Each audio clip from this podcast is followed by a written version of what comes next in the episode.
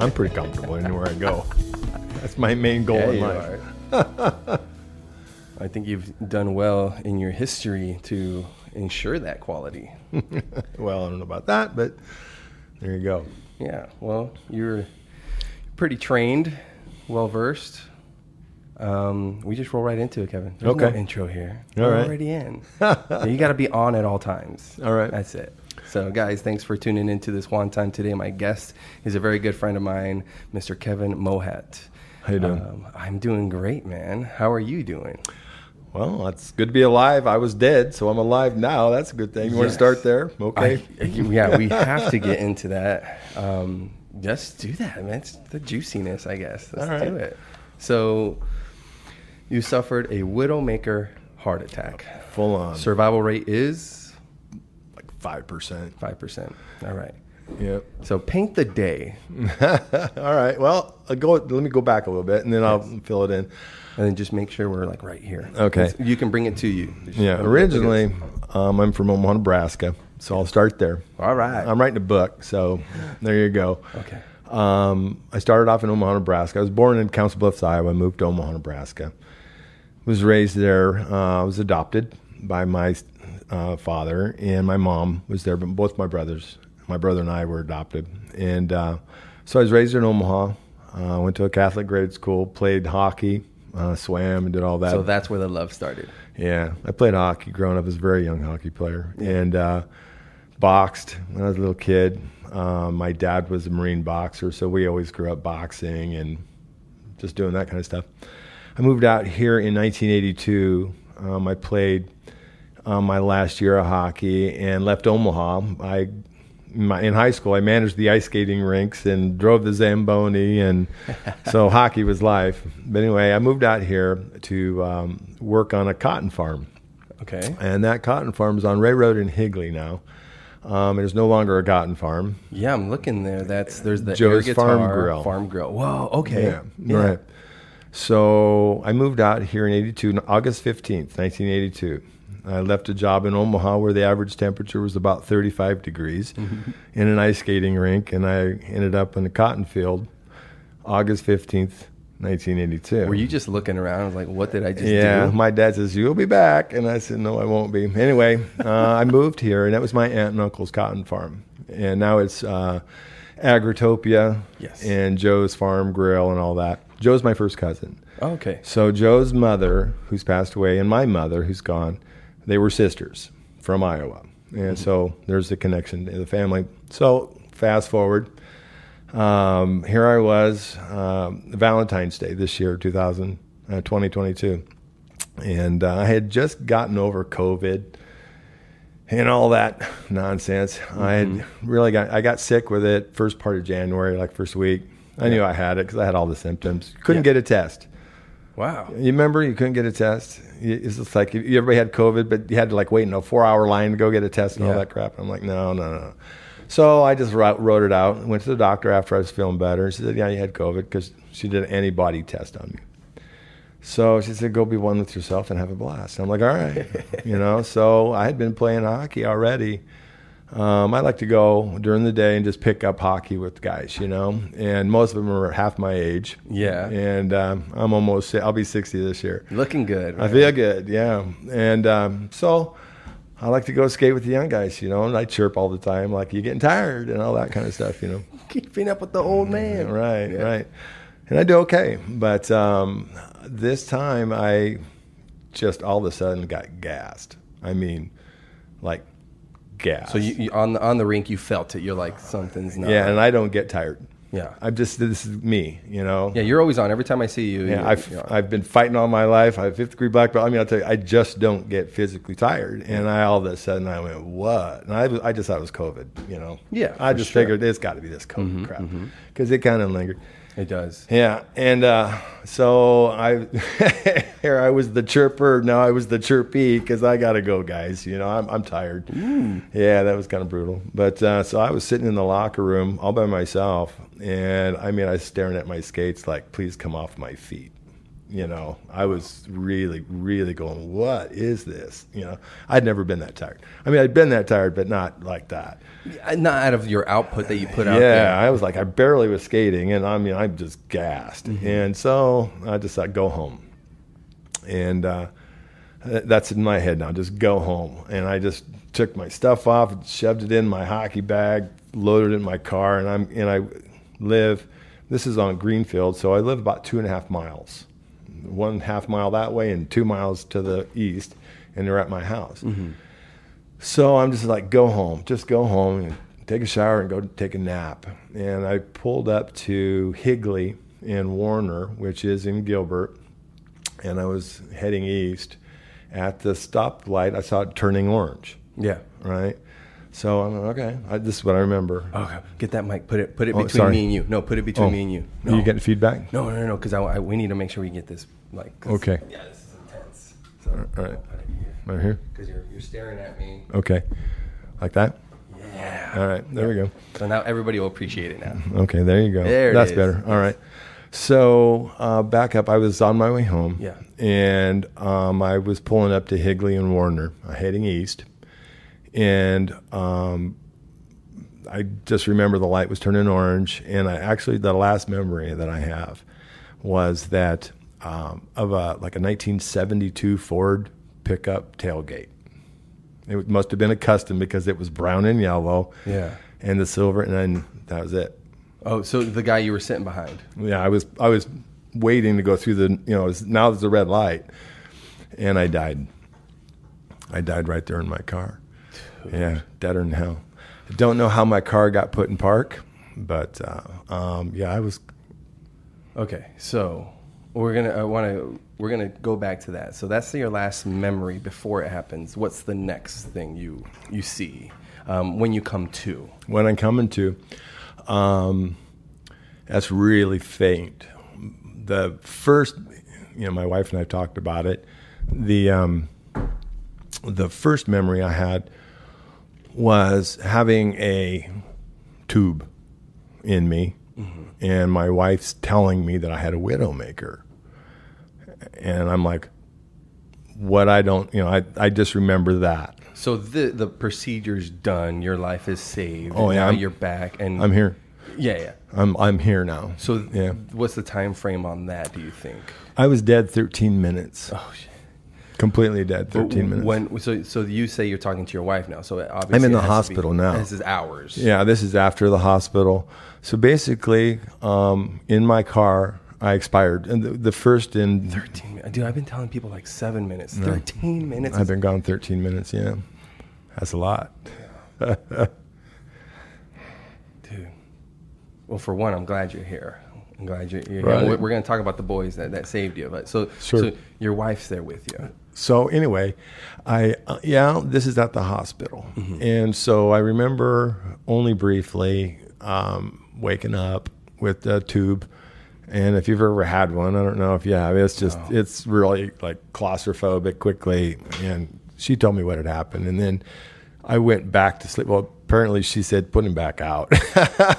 she, I said, oh, you wanted to see it, so she knocked me silly, you know. So anyway, she put me back out. Yeah. So that's what that you was. You need the recovery. You need the rest. So, Yeah. so good on her. But Yeah. shoot. So, so you remember that. So That was my first up. memory in the hospital. Yes.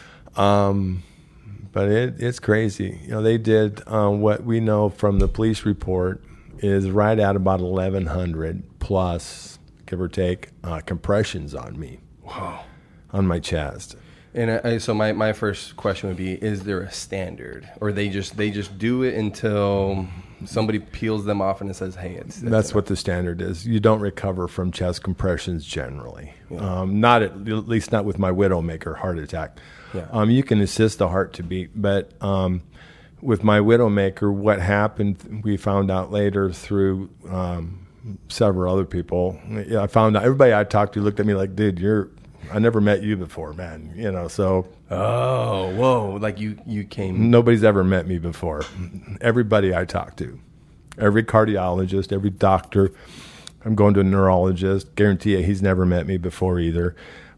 So you're not you're not so I'm going like on this crazy like like um, transcendent type like you came back a different person. No, they mean they've never seen somebody that went through what you went through and would be sitting in their and office talking to them. and talking to them. Nobody's lived that long to talk to them, to tell them about it, to explain what happened prior and after. No- None of them. Wow. Yeah, everybody I've talked to, I'm completely unique. So you're almost way. like a case study. I have been. I've actually been interviewed. Obviously, this is kind of fun, but uh, um, yeah, I've been. I'm in. Um, Don't put me on the, on the level of neurologist. well, I got a call from Mayo. Dude. Yeah, I'm on Mayo's list now. They um, did a study with. They put me on their study. Um, they asked me the. They have. This is a crazy thing, but I'll tell you about that as we progress. Yeah. I don't want to digress too much, but anyway, the um, the that day um, was an amazing thing. You know, I wasn't supposed to live. There was no way because I had from this COVID. I had two. What I find out were, in the words of my cardiologist, he pulled two complete gummy worms out of my artery. My what's called the LAD artery, which is what runs the major ventricle, the left side, the big one. The big one, yeah. Yeah, that's the one that does the big push with all your blood and the oxygenation and all that. Because it comes in through the atrial on the right. It right? goes out the ventricle, you know, that big left Yes. ventricle, you know, and that what happens is with that, I'm not an expert on it, but I do know that when that ventricle contracts, they measure how much blood comes out. Mm-hmm. all right, and that's called your ejection fraction. Okay. That's an important number because I, I've broken the rules on ejection fraction because my heart was dead for 13 minutes. Yes. It was getting the only oxygen that was getting was what I had done at the ice rink. So by oxygenating my body like I do, there was still oxygen in my body that they were able to pump through by doing compressions. Oh, wow. Get it? Yes, yes. Was very oxygenated. When I'm playing hockey, you get very oxygenated. Yeah. It's like go run ten, you know, five miles. You're going to be very cardiovascularly ox- sucking in. All that oxygen's in your blood. It's in your muscles. That oxygen's working, right? So all of a sudden I die. Well, there's still oxygen in there. It, Yeah. it just has to be moved through. Yeah. And so those compressions is what they were able to move through my body.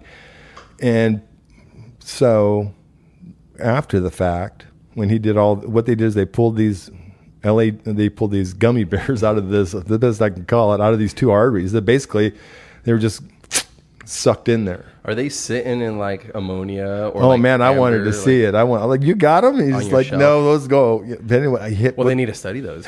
well, what they did was they go in there and they have this grabber thing and they grab it and they pull it out and at the same time they shove a stent in there. gotcha. Oh, the old. Uh, Kind of, the, uh, yeah. Indiana Jones. It's a weird thing. Is it reaches through, grabs it, and it sticks it in there. So I have two of them in me now. okay. And it keeps those arteries open, and they put me on medicine and stuff.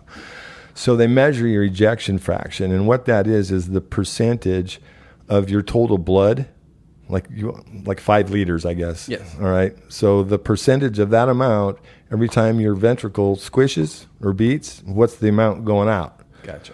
So there's a percentage. At the time, I was deemed to be right around 28, 30 Okay. percentage of my heart was working. Uh-huh. That's not a lot. No. That means at any time it could drop below that, my heart just quits. Yeah. So they had me on medicines to lower um, my blood pressure, which already was really, really low. And I had to wear this silly vest in case it did go and it was going to shock me. I had to wear that for a while. But I went back to the doctor in May, and my ejection fraction is now up to a minimum of 48. Okay. I'm back playing hockey. Whoa. You know, I, I saw those photos, man. I was back I playing like, hockey the other day. You know, I, It's like a wild man. yeah. The only thing that's bothering me is my hip, and they did that when they yanked me out of the car. They jacked my hip, man. Yeah. You know, I mean, they're like, "Hey, ah, I'm sure what they were doing was not good, but Well, and, Thank and you. you're dead. You're you're you're you're limp. You're you're a yeah, big. You're I'm a man. big guy. You Exactly. know, yeah." It was crazy. So I'm really thankful for those. You know, so I wanted to make sure I give a big shout out to. Uh, Yeah, let's talk about the the crew because you've you've definitely spent some time with them since. Mm-hmm. Um, Yeah, it was a really cool thing. Um, uh, you know, I spent years training law enforcement, and I- I'm really endeared to Yeah. to the teams and what they do. And most people don't understand what kind of sacrifice they do. And Immense. yeah, their pers- their their um, perseverance is the one thing. You know, I used to teach officers in general, military, some of them, you know, just how to survive the fight. You know, when you survive a fight, it is because you decide I'm going to decide. I'm gonna I'm gonna survive this fight. Yeah. You just decide it. Yeah. No matter what happens to you now, you're gonna survive the fight. So likely you're gonna win it if you just make that decision. But if anytime you decide I'm not gonna win this fight, you're You not sealed, yeah. Yeah, you sell Yeah. you sealed your fate. So, you know, I taught that for officer survival for years. Don't give up. Whatever you do, just put something in your head and don't give up, right? Yeah. Like your kid or your whatever it is, just make it happen. And um, so here I am. I'm dead in, the, in my car for two complete light um, rotations Cycles, yeah. right? And I, I was laughing. I'm like, well, great. I'm glad I wasn't in New York because they'd probably say, hey, get out of the way, you son of a bitch. Yeah. How dare They- you die on my time? Yeah, they'd have had me towed out of there, you know. Instead, I mean, Gilbert. So apparently, people care enough to listen to the. Well, maybe something's going on. Yeah. And I'm not just on my cell phone, but uh, Yeah, 'cause that's what somebody would think. I'd be come out here and be like, "What's going? What, what's up, asshole?" Like that's right. You're so like, apparently, somebody did kind of go. and hey, like, "Oh, up?" this guy just passed out drunk." Yeah. Like, no. So Wow. they uh, they apparently looked at me. I don't know how my car got in park. Yeah. I I have my suspicions, but because I wouldn't have put my car in park at an intersection for any reason that I could possibly think of or even remotely remember. But anyway, a gentleman I won't name him because I don't think he wants to be named yeah. checked on me and he saw that it looked like I was having a seizure, he said, but I was just slumped over and he assumed that I had had a seizure. In fact, I was actually dead. yeah. Um, and a woman behind him got out. And he was calling 911, telling the you know 911 operator that he's in the intersection and there's a motorist. So, um, and then another lady, they pulled me out, and then the lady started doing compressions on me, and that was um, they. She said she did like 60 to 100. She couldn't. She lost count. Yeah. And then um, Officer Delecki, uh, she showed up, and she did 400 on me, and then Officer Lieben showed up, and he did 600 on me. Wow. Yeah. And then uh, by this time, what's ironic, it's crazy because I'm at the, the intersection of Higley and Warner, a thousand, okay, a thousand feet away, maybe a thousand, yeah, about a thousand is a fire department. They're right there. That's right. Yeah. So through all the EMS system, you know, they were the first responders. The police were. She was in the neighborhood doing a report or something. She, when I talked with her, she said, "Yeah, I was just in the neighborhood, so I just heard you know motorists down or something, and she just rolled, and then she realized, oh my god, well." You know, that was one of the things that I think might have happened recently in Gilbert because there's been, I insisted to meet the police officers and, and also uh, Station 6 Yeah. you know, Station Six was there. Sean Bowers and his team Nice. We're all there, and um, you know, it was a pretty amazing thing because um, what they did actually is the only reason why I'm here. Yeah. There's no other reason. I mean, uh, sure enough, but wow. Yeah, if eh, yeah, you know, for those that want to, you know, take it to that spiritual level in the sense, you know, they these folks were guided. Well, I can tell you, manner. you know, I have no doubt about that. Um, Yes. it- it's the uncanny things that have occurred. Yes. I'm I'm a realist. Mm-hmm. I look at things rather um, logically. Yes. That's just me. Yeah.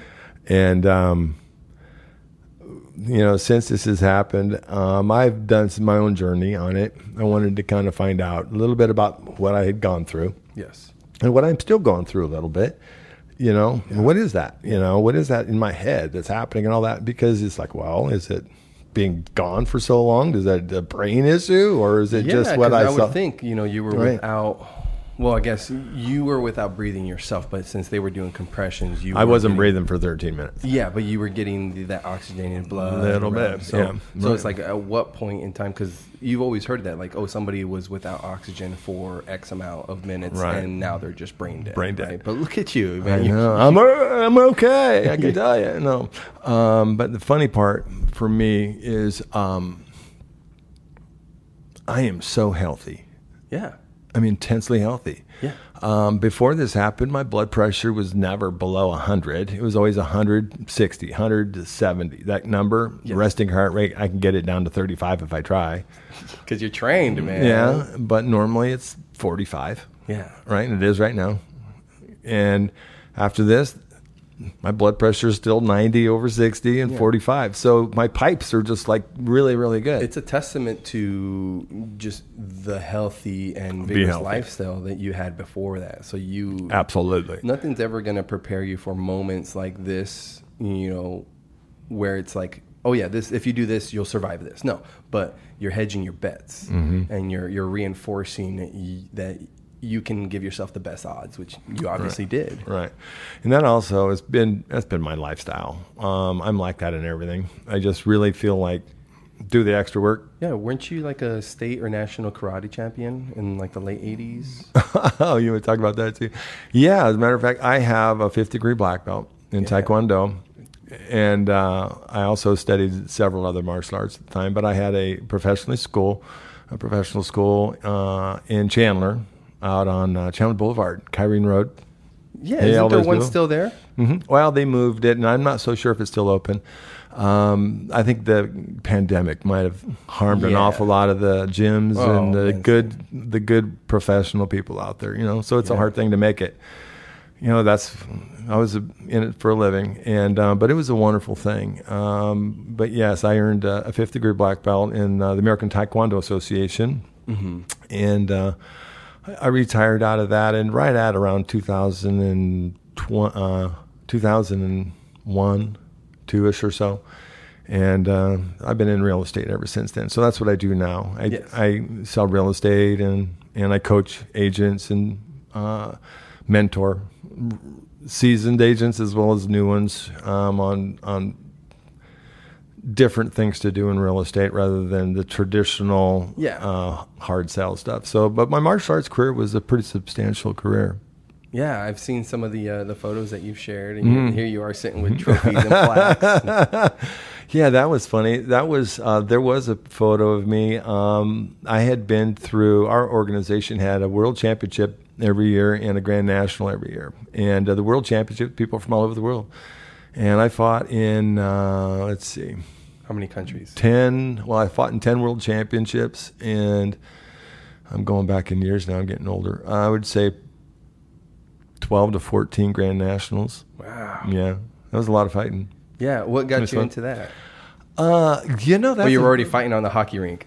Uh, it's kind of a progressive thing. I think I found myself in, in martial arts. Um, I grew up boxing, and I loved boxing, and um, never real formal, like the Golden Gloves or anything like that. In that, when I was young, we were just too poor for that. But uh, I grew up playing hockey, and I was a big kid, and my dad was very stern in um, the fact that he was a Marine boxer, and he specifically, we were in the northern part of Omaha, Nebraska, and son, Yeah. the world's not going to treat you nice if you're a weak man. So he taught you that, and you know he, he taught us obviously the the importance of defending yourself, but the uh, the importance of having respect for others. And so my dad was good that way.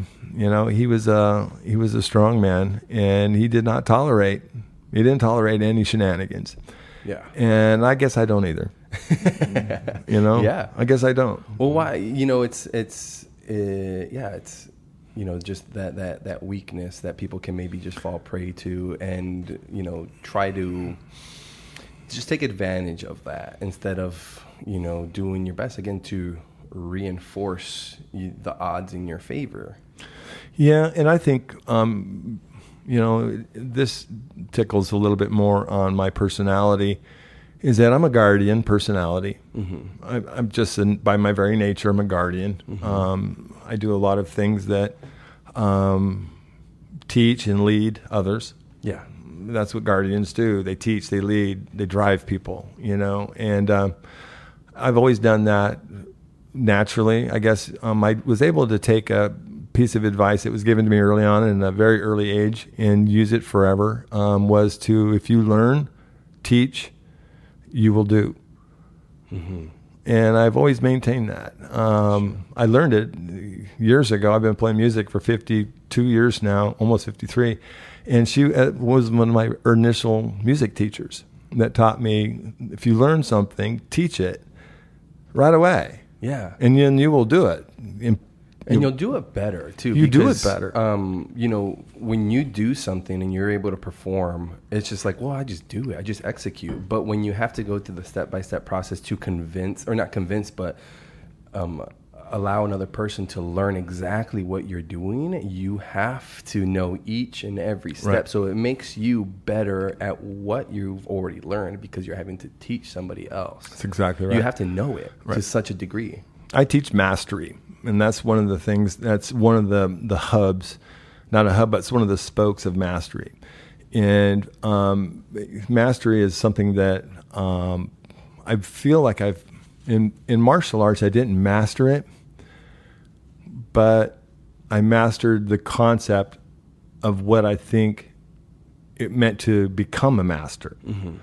And I didn't have enough physical energy to continue the physical drive to be that physical master in, in the martial art that I needed to be. I needed to be a more physical person, obviously, because you can't teach it by showing them on the book and say, "Oh yeah, it's technique number one hundred one, page eight. You know, there you go. No, that's not. That, come here. You know, that's how it is. Uh, And- until Elon it. Now download that. okay, yeah, there we go. Right.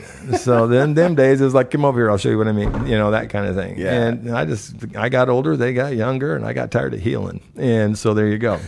It makes sense. It does. But all my life I've been fighting, and um, I was listening to Mike Tyson. Yeah. He was an amazing man. Yeah, he's yeah. People don't think that because you know of his young history and uh, Yeah. you know his history when he was young and that he was such a savage fighter. But Savage You fighter. listen to him now. Savage. He's well read. Yes, he is. When it comes to like just He's well read of warriors. of warriors. He understands warriors, and this is one of the things that I, you know, when you're talking to me, I'm- if you talk to me about a warrior, I'll talk to you about warriors, and we'll talk about what they are and what they do and how they are very different than what most people think warriors are. They do not understand. If most people do not grab, there's a doubtful. He's funny.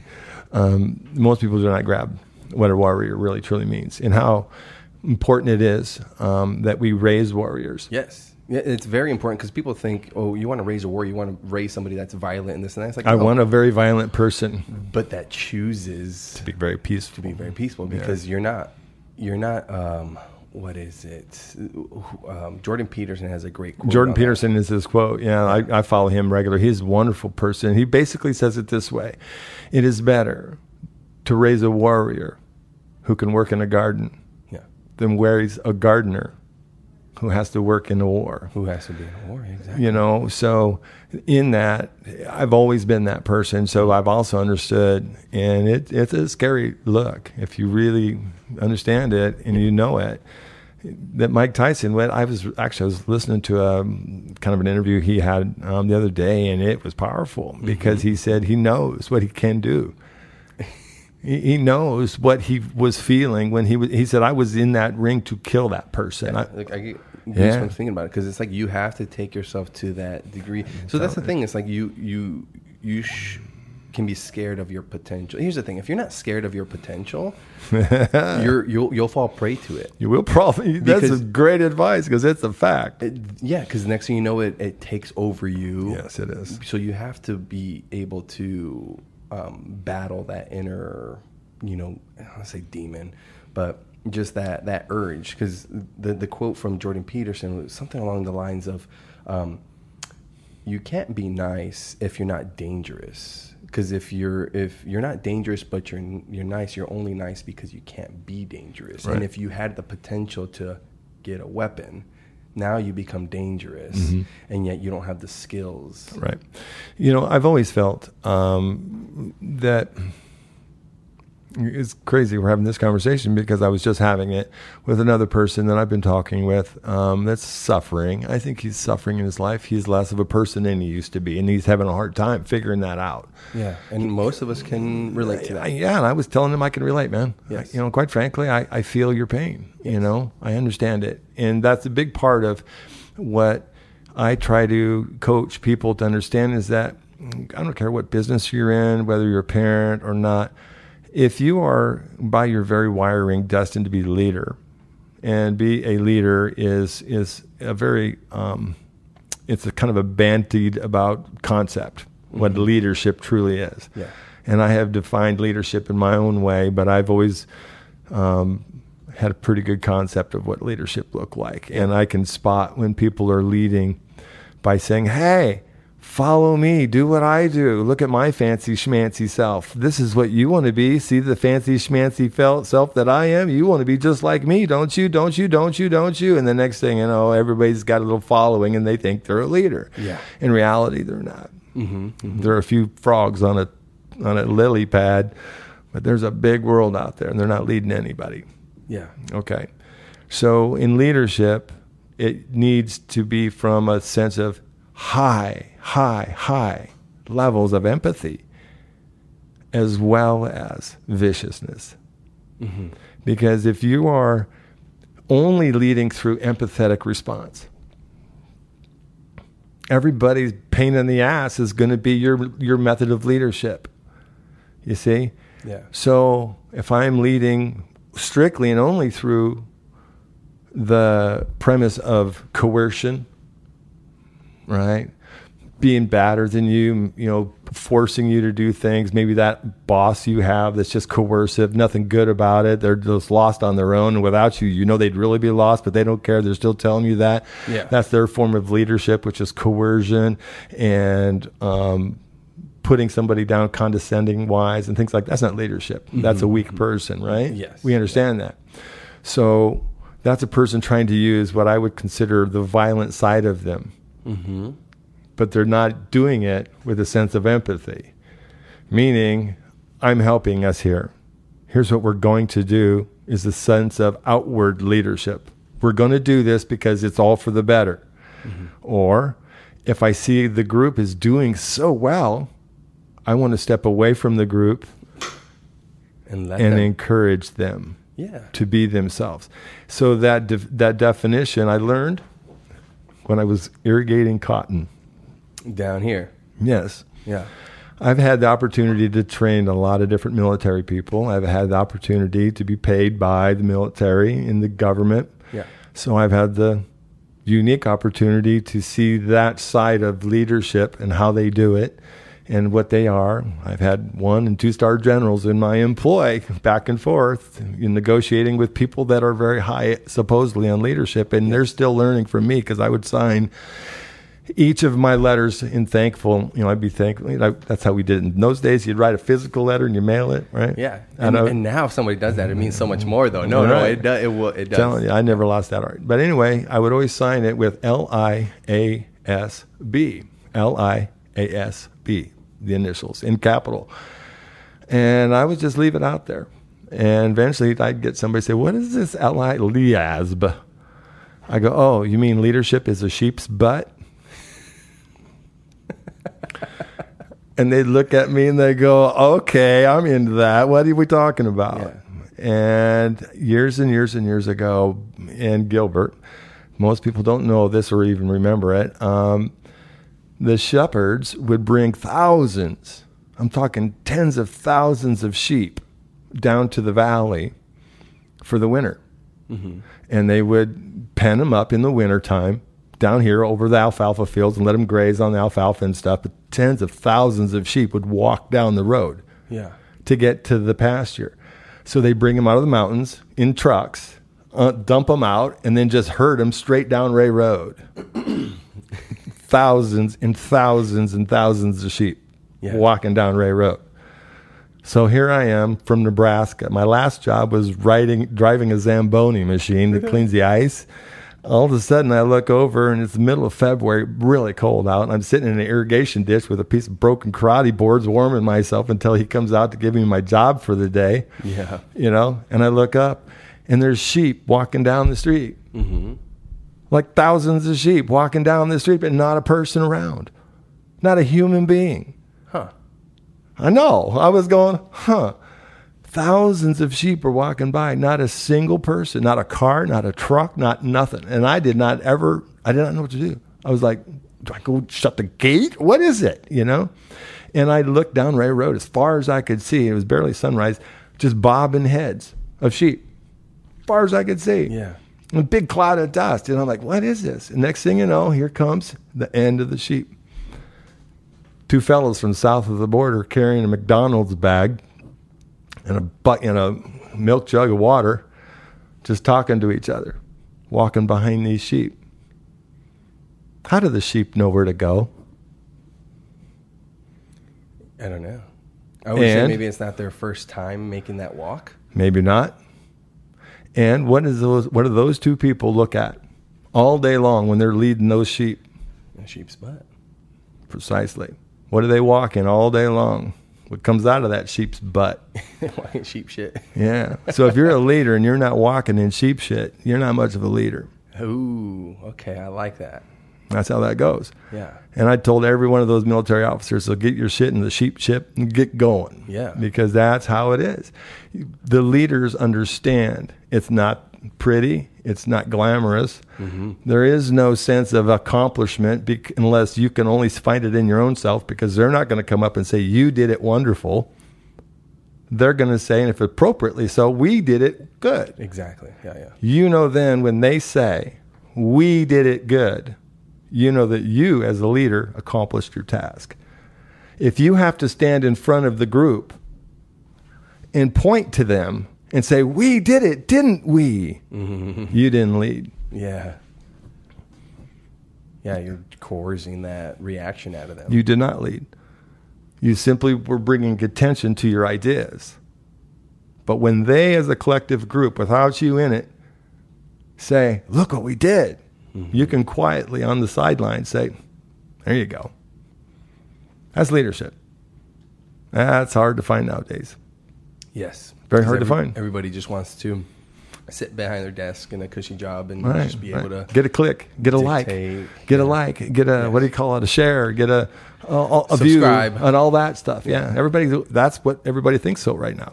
Yeah, because the, the unfortunate side of our um, economy is that it's very consumer based. So if you can get eyeballs, then a company can advertise to those eyeballs and sell more product and right. blah, blah, blah, blah. Yeah, it's exactly eyeballs, right? Right. The, there's a challenge there. Um, and I really feel it's maybe it's my age. Could be. I'm a little bit of an old dog this way, but Yeah. um, I believe that a person ought to learn how to work. For sure. I think a person ought to learn how to experience um, negative customer service responses, meaning people coming to them complaining about customer service. Um, I've always, uh, I've never been um, a waiter or you know a bartender, but I was the busboy. Yeah, there you go. I was a busboy when I was 14. Had to ride the bus to be a bus boy all the way across town. I literally had to do two buses just to get down there so I could make my buck 10 an hour plus tips, you know? Yes.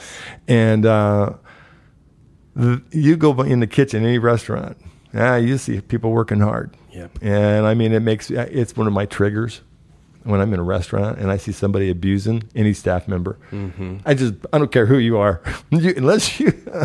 and typically, it's the person who worked at a restaurant that that feels a license to do it. Oh God. You know, and that person's just the worst, I think, because the, you, of all people, should have empathy. Should yeah be the most understanding. Right, you You, know. you do a thing around Christmas, right? I do. at a restaurant. I do. How did that start? Oh gosh, that's a hard one.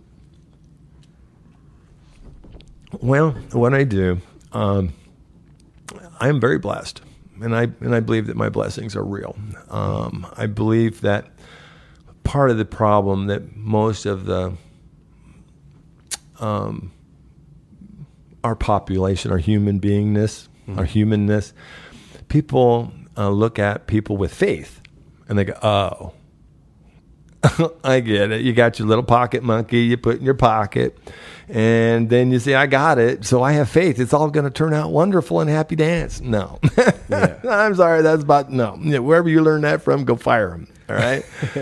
um, I've just really felt that my faith is a verb, Yeah. um, it is an action word.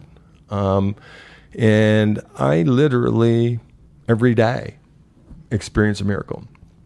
And people say, "Well, yeah, right. What? Like, the, why didn't you get the winning lottery ticket?" because that's not a miracle to me. Yeah. To uh, look at most lottery winners, it's usually a curse. It's not a winner. It's not a. It's not a winner winner chicken dinner to me. Yeah. But what is a winner winner chicken dinner to me is if I can, with my personality and and my overwhelming good looks, um, can attract, hear, hear. yeah, can attract other people to my cause, and I can demonstrate to them faith in motion, Yeah. in motion, Yeah, exactly. in exact motion, the way I define it too. I, ex- I explain to people before they come, I said, understand me. You will walk away visibly shaken by the miracle you're about to experience. Mm-hmm. If you do not believe in miracles, you come sit with me for a day and I will demonstrate that they do and they are here. Yeah. And that a person will say, I just received one. So what I do, and I hope everybody out there will join me. If you don't join me, join somebody else somewhere else because it's never about me, and that's the number one rule. Yeah. You're not allowed to post any of this. I post on the Facebook, and you know To get people out. to have them come to me. once, but don't document. I don't allow photos. Uh, if I see one photo, you're going to get a phone call from me, and it's not going to be a good one, because that means it was all about bringing light to you, not what the miracle was truly about. You Yeah. see, and this is where people don't understand what faith really truly is. Okay, and I and I mean this for for from an honest to good point of view. Mm-hmm. People label this in such a way that makes it binary. Yeah. You either are or you you either do or you don't. You either believe in the sky fairy, or what do they call it, sky daddy, sky fairy, all those different words that I've heard a bunch of it. Yep. Or then these people believe the other side is a devoutly, oh my God, they're just these people that just run around doing exorcisms on people and all that kind of shit. Yeah. Okay. I I could peg both of you out in the room and I'd say, okay, gotcha. Get away from me. You're both toxic. yeah. Sorry. Yeah, yeah. You're both very toxic. Just toxicity is not okay. Yes. Because when you bring that toxicity to someone else, you've given them toxic and you've Oh, made yeah. them feel toxic. Yes. All right. That's, I don't care what kind of a person you are, whether you're this religious person. If I make you feel like I'm toxic to you, then that's not okay. Mm-hmm. You know, and if you, as a, I'm not saying you personally, but I mean, Yeah. if a person who doesn't believe the way I do necessarily comes to me, and uh, then you can see the imbalance. Exactly. So No. I just choose my faith to be a verb. Mm-hmm. I just want you to see it, yes. not feel like you don't have it if you don't look like me. So what I say is, bring one hundred dollars, bring a hundred dollar bill with you, plus your own food money. Mm-hmm. Everybody gets a one hundred dollar bill. All right. We have we have breakfast at Denny's, and it's the Saturday before Christmas. So, generally speaking, it's like the twenty third or the twenty fourth. I believe that's how it always works out. Okay. So it is the day or so before Christmas. When if you've ever been to a Denny's and or if you've ever worked at a Denny's, you recognize that you don't go to Denny's for the ambiance. You go to Denny's because it's extremely cheap breakfast. And if you work at Denny's, you realize that the people come to Denny's come there because it's an extremely cheap breakfast. Yes. And they don't tip. They probably get their 20%. I gave you 20%. Count it right there. See the pennies. Right? Yeah. But the person who works at Denny's is really, really having a struggling time. Yeah. And that's a that's just one of those places that you are proud to work there. You're hardworking and you work there. Mm-hmm, mm-hmm. And when you work there because it's what you have to do, you know, Yeah. there are people that work there that have been there all their life, and that's what their fulfillment is. Good. And they see it when I walk in because now they know me. So it's the same Denny's. Same Denny's every year. Okay. Yeah, I've noticed that the staff shows up on Christmas Eve and Right. Saturday before that. I've noticed it now, but it's okay because it gives opportunity. So what I do is last year it was a little short, but I think everybody was short money, and that was okay. But I have in the past, one year we had fifteen people, Whoa. and the bill was I don't know, maybe a hundred dollars. Yeah. so maybe a hundred dollar bill, okay? And I always go in and I said, No, I only want one server, please. Just one. And we're good we'll be real good. We won't take up a bunch of you know, we won't make it trouble for you, but we just want the one please. And they give us one waitress or waiter and we just sit together. And we know what's gonna happen. Yeah. It's cool. So, you know, that is a miracle because last year, for example, we didn't have a lot of people show up, but this is a woman who worked two Denny's jobs. One was in Florence, the other one was down here in Gilbert. What? She had been in Florence that morning, drove all that way to work in a Gilbert Denny's, and that was her living. Yeah. How much gas is she burning now going back and forth to the two Denny's, you know, for crying out loud? She's probably making a net of about 15 bucks a day for crying out loud if you think about it. So the one year we gave $1500. The year before that it was almost 2 grand. That one person just got instant. So I've always maintained if you want to be a, a person that really um, lands on the I don't believe in faith or anything like that, you can do that. But be a human being to others then. Yeah. And then you know what you're going to find? That you're a miracle. That you yeah, that exact motion. and then all of a sudden you're going to go, wait a minute. I don't understand. How's this happen? I'm looking every single day. Every morning and every evening, I say the same simple prayer. And it isn't anything that is grandiose and, oh my God, and Christianese and all that. It's just, dear Lord, thank you. I rejoice. I just rejoice. Please let me be someone's miracle. And I rejoice for the miracle that I will see in you. And every single day, I may not win the lottery, but every day I can find you, or I can find her, or I can find them, and I can be their miracle. Yeah.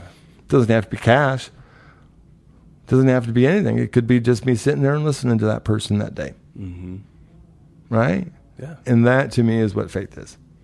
And that is why I believe that I'm here for a purpose. And did I cause that purpose to happen for me to be here again? Did I cause it? I don't think I did. Oh, like did you have some uh, um, good equity built up? I don't know. I saw myself dead. I know that much. So people would ask, I saw myself dead. you saw yourself dead. You saw yourself lying I in the car, on Yeah. the street. I saw myself dead. I saw people doing what they were doing on me. Mm-hmm. And the crazy part of it was, I have the opportunity now to ask the question before anybody knows. Hey, Sean, I got a question for you. I saw papers on the floor, on the ground. I saw my flip flop. There was a car, I'm sorry, there was a fire engine parked behind me.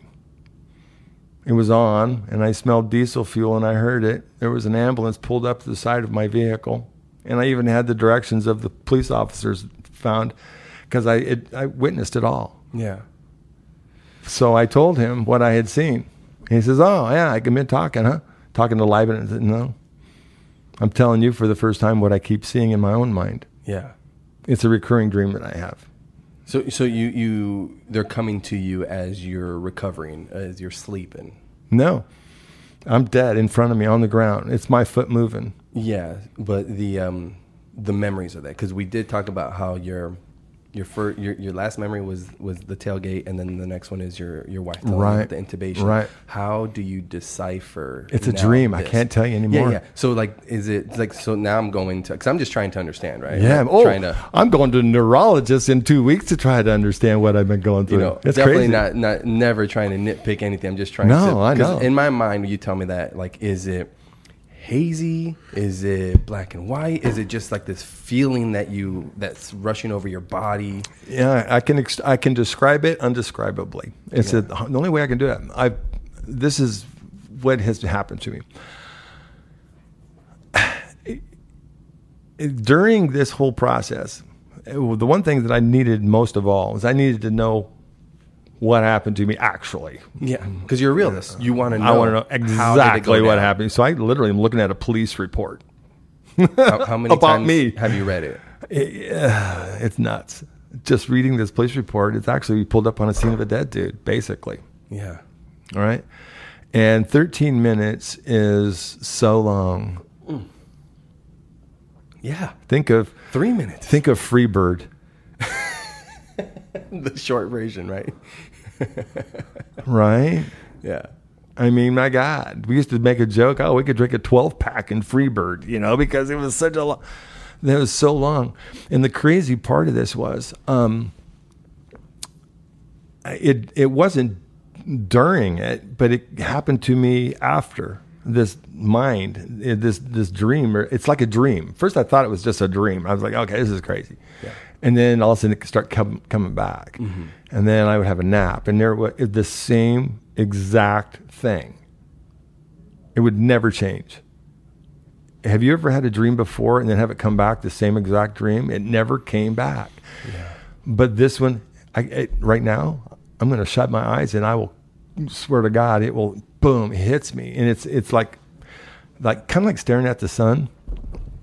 You know, how you you get you, those imprints on your eyeballs. Yeah. that's how it feels. Yeah. It's a weird imprint in my brain. I can't get it out of my head. It is a crazy imprint. And I, I, what's crazy is that if I go and I try to, to, to in detail examine it even further, I go into this dream of, and it is exactly what was happening to me. Mm-hmm. I, I cannot explain other than that, you know. And there's no there's no need for anybody Yeah. else to for, for you to try to explain that. But that. it's crazy. What kind of consciousness is that? You know? Yeah. I got to ask, what kind of consciousness is that? And so I got a call. Mm-hmm. I've been in several newspaper articles and I was on the channel 15 news, whatever. So I got a call. Mm-hmm. From at first it was Mayo Clinic, you know, and I'm like, okay. So I answered, no, I don't need a home warranty or whatever. I'll, you know, they go, I'm sorry, you know, we're looking for Kevin Mohan. I'm like, okay. Well, apparently somebody had forwarded one of these articles yeah. Because of the time frame I was down, they were interested to know if I had what's called an NDE, and I'm like, I thought, I'm like, what's that mean? you know, they go a near death experience. I'm like, oh, I'm like, okay, yeah, I got, yeah, I had one. It wasn't near. It Uh, was. it was kind of far away. I guess they, I guess they say near just because you you died, but yeah. you're not dead. You're back. But and the crazy part was I was attached to a pole in my in this vision that I have. I'm like third person, all right, looking down at myself. Uh-huh. No kidding. And I, I I was thinking all this time, I'm nuts, man. I'm bona fide losing my my because of for however long I was down. I don't know, and I'm starting to think I'm losing myself, right? Because this is just nothing's ever happened to me before. And this woman called and and she started talking to me, and I said, "Okay." She goes, "Would you be interested in taking part in our survey?" And I said, "What survey?" would-" She goes, "Well, we have surveyed seventy thousand people." Mm-hmm. It's the University of West Virginia, I think they're from. It's like over seventy thousand people for over so many years, Yeah. and um, they only ask the same questions, so they don't divert away from. They just ask these questions, and they kind of stipple map it as to what the responses were, and they, there they go. First question was, "Do you have any proof that you were dead?" I'm like, yeah. How much do you need? "Yeah, well, yeah." I go, "That was straightforward, but okay." Yeah, I have three, and they said, "Okay, and who are they?" And I said, "Well, I have a police report." I also have the fireman's report, and I have my cardiologist that said, "Yeah, you were gone," because he was there. You know, he was in the emergency room. So he was there on the other line, waiting for them to get me to him. You know, Wow. so that that whole team was all collaborating. It's okay, thirteen minutes. Yep. And then she went on and she asked me more questions. And she asked if I um, experienced uh, any sense of of vision or any. I said, well, I saw myself dead. And she goes, okay. And that was a yes or no. All right. And then she asked if I was fearful during this dream. Mm, okay. And I said, no. She goes, oh, were you happy? And I went, no. I'm, I'm neutral, Yeah. like neutral. You know, I'm, I'm, ah, I'm not hearing angels, but I feel this encompassing feeling. So I'm kind of like neutral. You know, I'm sort of ambient in Yeah. a way. And uh, she goes, okay. And uh, the other one of the questions was, um, did I know anybody? You know, did I, I? I felt I felt this this weird sense of just kind of a close Familiarity. yeah, it's hard. It's very undescribable. It's a hard thing to describe. Uh, people say, "Did you feel the light at the end of the tunnel?" No, but there was this weird sense of um, kind of a halo, a, a glow kind of thing, and it didn't have a shape. But then again, I could see shapes in it. It was just strange, and it's still the same dream. It's the same thing I have all the time, and so we went through the list of things, and they actually categorized me. And they said, "Yeah, um, you have what's called elevated. And I wish I could remember the third word, but elevated something recall." And they said that they have people they've spoken to up to sixty minutes that have been, um, like for example, uh, now not all of them were me in the street. Yeah. Some of them were on a table, Yes. You know, under ice, you know, going So through these they were having this memory or this experience for up to 60 minutes. Yeah, and they were clinically completely gone, dead. Wow. You know, completely clinically dead, where they're they pushed the button, Yeah. you are dead. And so our, our bodies can function. Like, um, unfortunately, a young nephew, they kept him on these machines, Right. Right. even though there's nobody there. You know. Yeah. And so, anyway, um, they have an ample amount of information, and that helped me. I the only reason why I cared to because it just helped me. Yes. It helped me go to understand what I feel like I'm. Understanding. Yeah. That's that's the ultimate yeah, goal. because it's so hard for everybody to grasp what I'm trying to tell them. Yes. You know, I've, I've every doctor they they get it because they like I completely know what you're saying because they've had other people talk to them in the same manner. Yeah. You know, but for me being down so long, it, it was crazy. It just crazy, and you know I can't help it, but it's changed me. Yeah. It's totally changed me, man.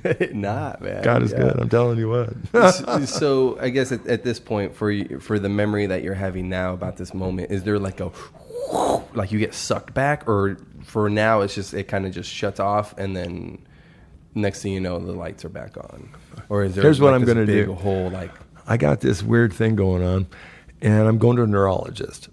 Um, I requested it, and and they said, yeah, I think we should do that. You know, for a couple of reasons. Um, I want to have a base level okay, of where my brain is at actually from this period of time. I want to know. Okay, I'm real thankful for the compressions and all that, but I want to know if there's any base level of brain that I might have functioned. I've had a little bit of memory things, but I've also been through an awful lot yes, of course, you know. Um, I always tell people if I forget how to play the guitar, put me away. That's bad, man. so um, anyway, I'm going to the neurologist and I'm going to talk with him about it. And um, I would be interested to know if they can get a picture of this. yeah, I mean, doesn't it interest you to know that if I could, because it's in my head what I'm experiencing, oh, gotcha, like like it is a um, vivid thing. It is nothing vague about it now. It is extremely vivid. So if I shut my eyes right now, if I go deep at it, I'm going to be bawling in front of you because it's so overwhelming. for sure, for sure, and I get I get you know goosebumps just thinking about it. It's Um, crazy. So anyway, I'd be like, So are, are are you are they taking like an image of your brain under that thought, or are they able to essentially? I don't know. That's what I, I'm curious about this. So I'll be talking to him about it. You know, uh, I'm very. I'm just. I'm. I'm not morbidly curious, but I'm excited curious because um, I know that you can imprint memories and things when you're doing scans on the brain. You can see things that light up and things that are not working. You know, that's part of it is to see is that person's you know functioning in that area of the brain. I don't know much about neurology, but you know, I did have a couple parents that had dementia, so I learned all about that part Yes, of it. You know, What, what, you had two parents that had dementia. Mhm. yeah, yeah. My well, my real father he passed away from dementia. My mom had Alzheimer's. I do want to get into your mom's uh, and that beautiful song you wrote. Oh, thanks. But I did also want to circle back to you say you were adopted. So, Mm-hmm. um, you you did you find your biological parents? So what happened was my my mother was with me. My stepfather adopted me and my brother and severed my biological father's rights. He just left. Gotcha. You know, he just abandoned us. Yes. And um, and think about it. You know, in nineteen, I would have been nineteen sixty eight. You know, single woman with two kids. and a lot of opportunity out there for her, No. and that's where we were. You know, single single mom, a couple kids, and um, some family. You know, that would kind of help out. You know, but Yeah. my my dad stepped in and he took it on, and he had two kids himself. His wife had just passed away from cancer, so he was a wreck. Wow. So we were the Brady Bunch in a big way. Yeah. Yeah, but he adopted me. You know, he took the the responsibility and he stepped up for that. And I never, never, and I've adopted my kids. Same way. It's kind of a crazy cycle thing, but Yeah. both of my kids are adopted. and Ah, uh, that's beautiful. yeah, so that's, and he passed away with dementia. But my my biological father, he he tried to find me. Um, when I was 18, I actually saw him at 18. Here I was, six foot three, 220 pounds. I was a center in an ice hockey team, and I'm like, I don't want to talk to you. man. and he's like, okay, you little short fat. And I was like, nah, it ain't happening.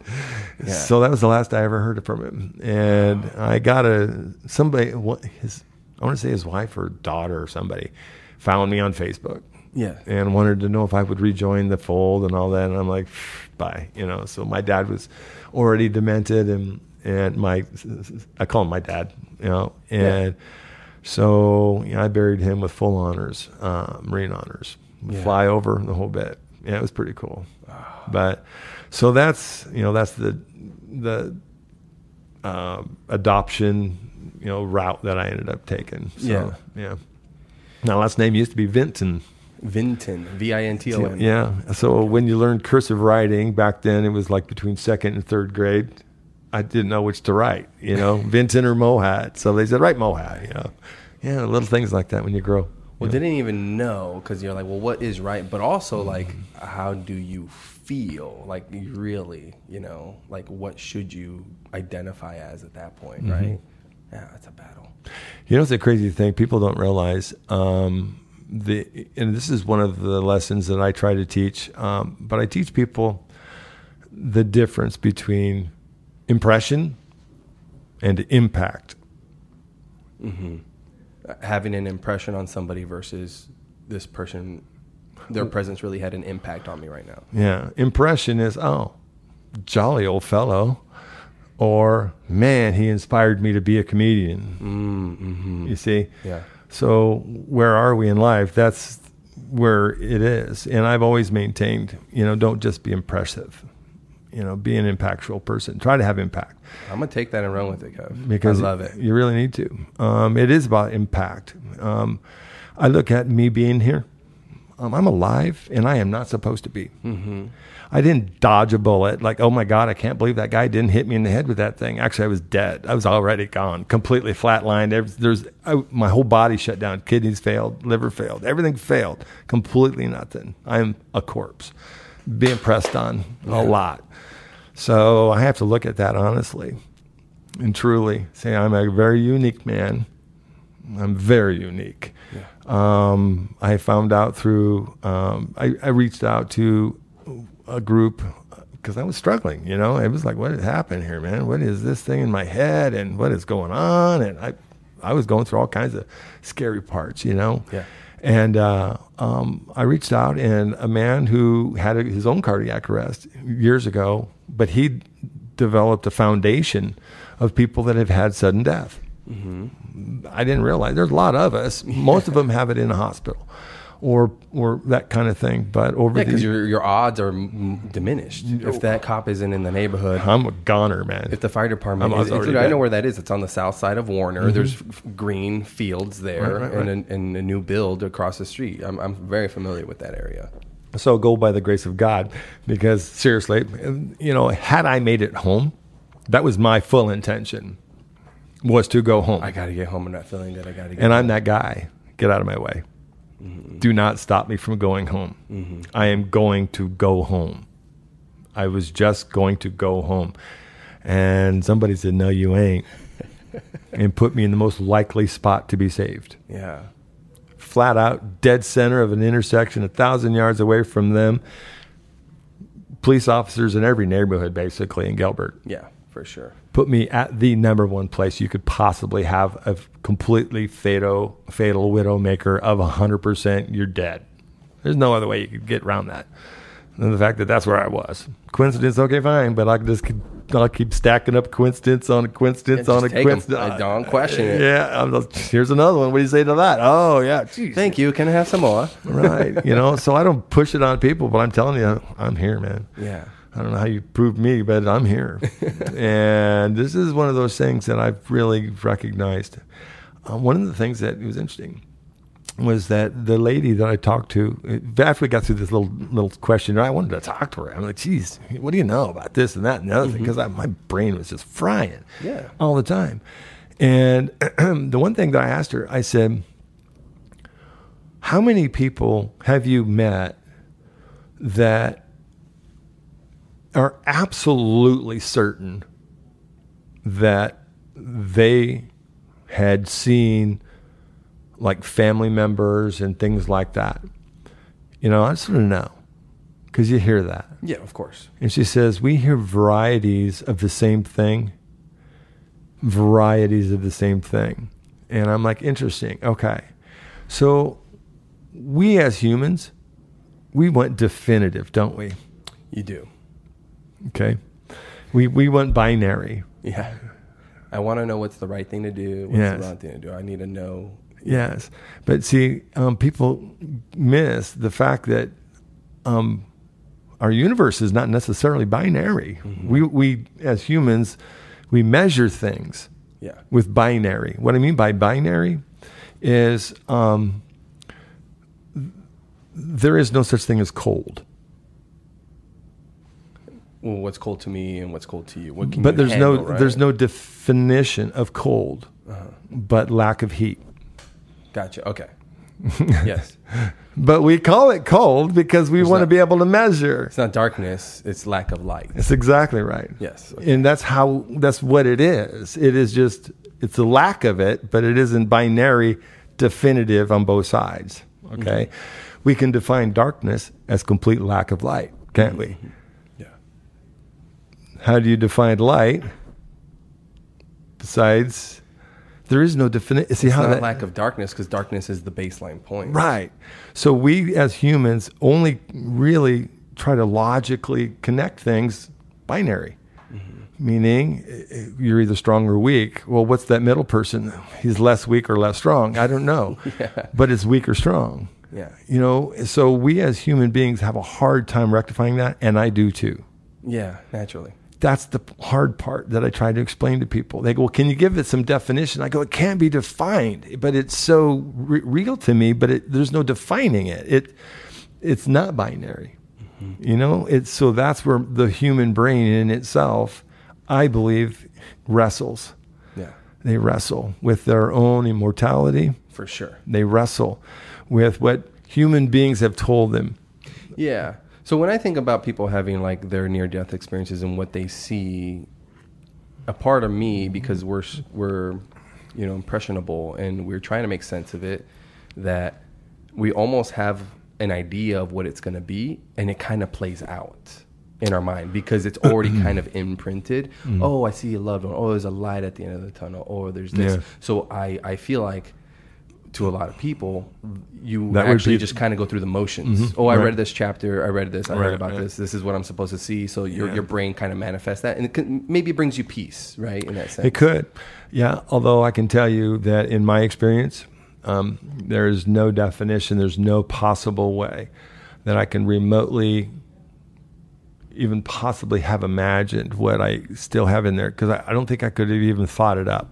Um, Gotcha. Yes. you know what I mean? So the predetermined thought, I could see how somebody with all their train and all that kind of stuff. I see that, but this is a, it's so undefinable. It's hard for me to describe it, other than um,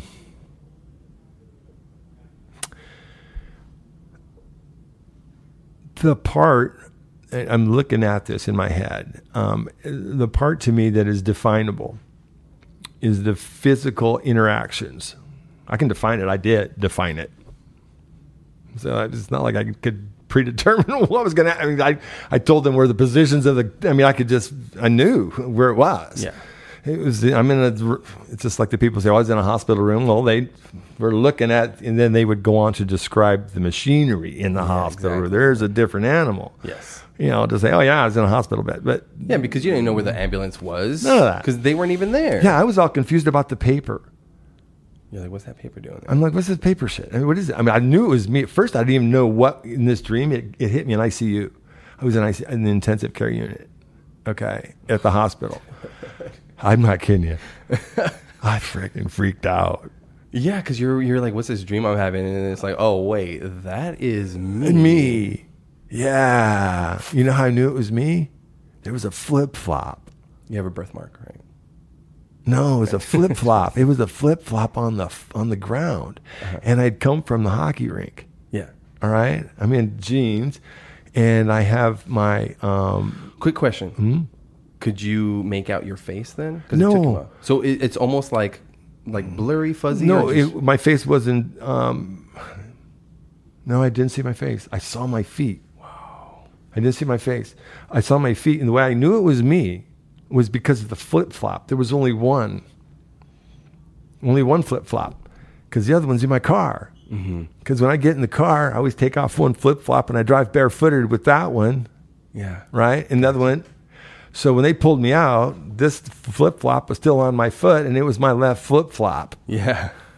later on, I'm going, what is all this I'm doing, man? I'm like, oh, yeah, that's me. I'm doing all this like forensic, trying to identify what the heck I'm looking at. And so this happened to me the first time in ICU. Scared the crap out of me because I did not know what I was experiencing. I really, really, I thought I was dying actually. Did you have a, like a like a like a freak out moment where like your elevated heartbeat? Like, Um, I don't think so. I wasn't upset or scared or Gotcha, worried or anything like that. I was just like, geez. I, I mean, when I was like awoke again, I really went, what in the wide gotcha. world? So you weren't having a physiological response where you're like freaking out. No, I was just Yeah. going, what the heck was that? Gotcha, okay. It was like a drive-by shooting, man. What the heck? And it went that quick. It was. It wasn't a long time either. Yeah. It's a very short loop. It's not long. It's just a short loop, and then it's over. Mm-hmm. Crazy thing. so. I could, I knew it was me because I saw my flip flop, but I was like, "What are these paper?" It, it was um, white paper, Yeah. and it looked like and I didn't know what that was. So I said, Sean, I, I was like, and we were talking, you know, and he's like, Kevin, tell me about it, you know. And I said, okay. I said, what's this white paper? He go, he just looked at me and he, he got teared eyed and everything. He goes, what? I go, I see this white like torn papers. What is that? He goes, that's me trying to put an IV in your in your um, bone marrow. Oh shit. I was dead. Okay, so that means there are no veins working. When you're dead, your your veins don't stay like that; they flatten out because it's like a it's like a bounce house. You got no blood pressure to do. Yeah, yeah. There you go. You got to keep it open, you know. And if you don't, everything collapses. Everything. It's just like a mm. bounce house. If you shut that, it just that's you. That was me for 13 minutes. Okay. Deflated. Yeah. Well, when they got to me, they had done all these compressions, and now they're trying to paddle me. They put they did three paddles, and when they got there, prior to doing the paddles, they're trying to get an IV in me. All right. Well, they can't because I'm dead. So they drill it. Apparently, my son told me this because that, that was going to hurt for a while. But they drill it right straight down into your bone, where the bone marrow is at, because that's part of your your circulating system. Yeah. So they drilled into my bone marrow. Final effort, you know, final answer is drill into his bone, and that's what those papers were. Oh. I'm sorry, So but at that point, it's like, how do you know about them, right? how do I know about these papers? Shoot, man. I don't know. What can I say to that? Right? That's just kind of big. So It's 115, Kevin. I got all day long, but you know, Okay, no, you good gotta because go. I, I see kind of them walking around. no, they they're letting out over there. Though. Okay, perfect. So, So, how about that? what can I say? I don't know. I've had a lot of conversations with folks that go, hmm, yeah, and I'm like, I don't know. You answer it. And tell me what you got, and I'll listen. embrace the mystery. Try try to f- find it for your own understanding, but just embrace that. You know, maybe some things aren't aren't meant to be defined. You know, and maybe you can take meaning from that because not being able to define something doesn't mean that you can't find Mm-hmm. Yeah. meaning in that. Crazy enough, it got defined for me. hmm How so? All right. Oh, took a sip for that. hmm Yeah, and I don't understand these things, so I'm not a scholar. I assure you, I'm not that. Um, I've lived a long time in in a very short amount, Yeah. and uh, so I was having some pretty serious question marks, like what in the heck was that, and where is this thing going? I mean, it was just a big tizzy, and I I had been warned that I might feel this way, so I'm like, okay, I'm gonna just tackle it. You know, it's like I did with PTSD. I just tackled it. You know, sold a bunch of. Let's go. That we're dealing with it. Yeah.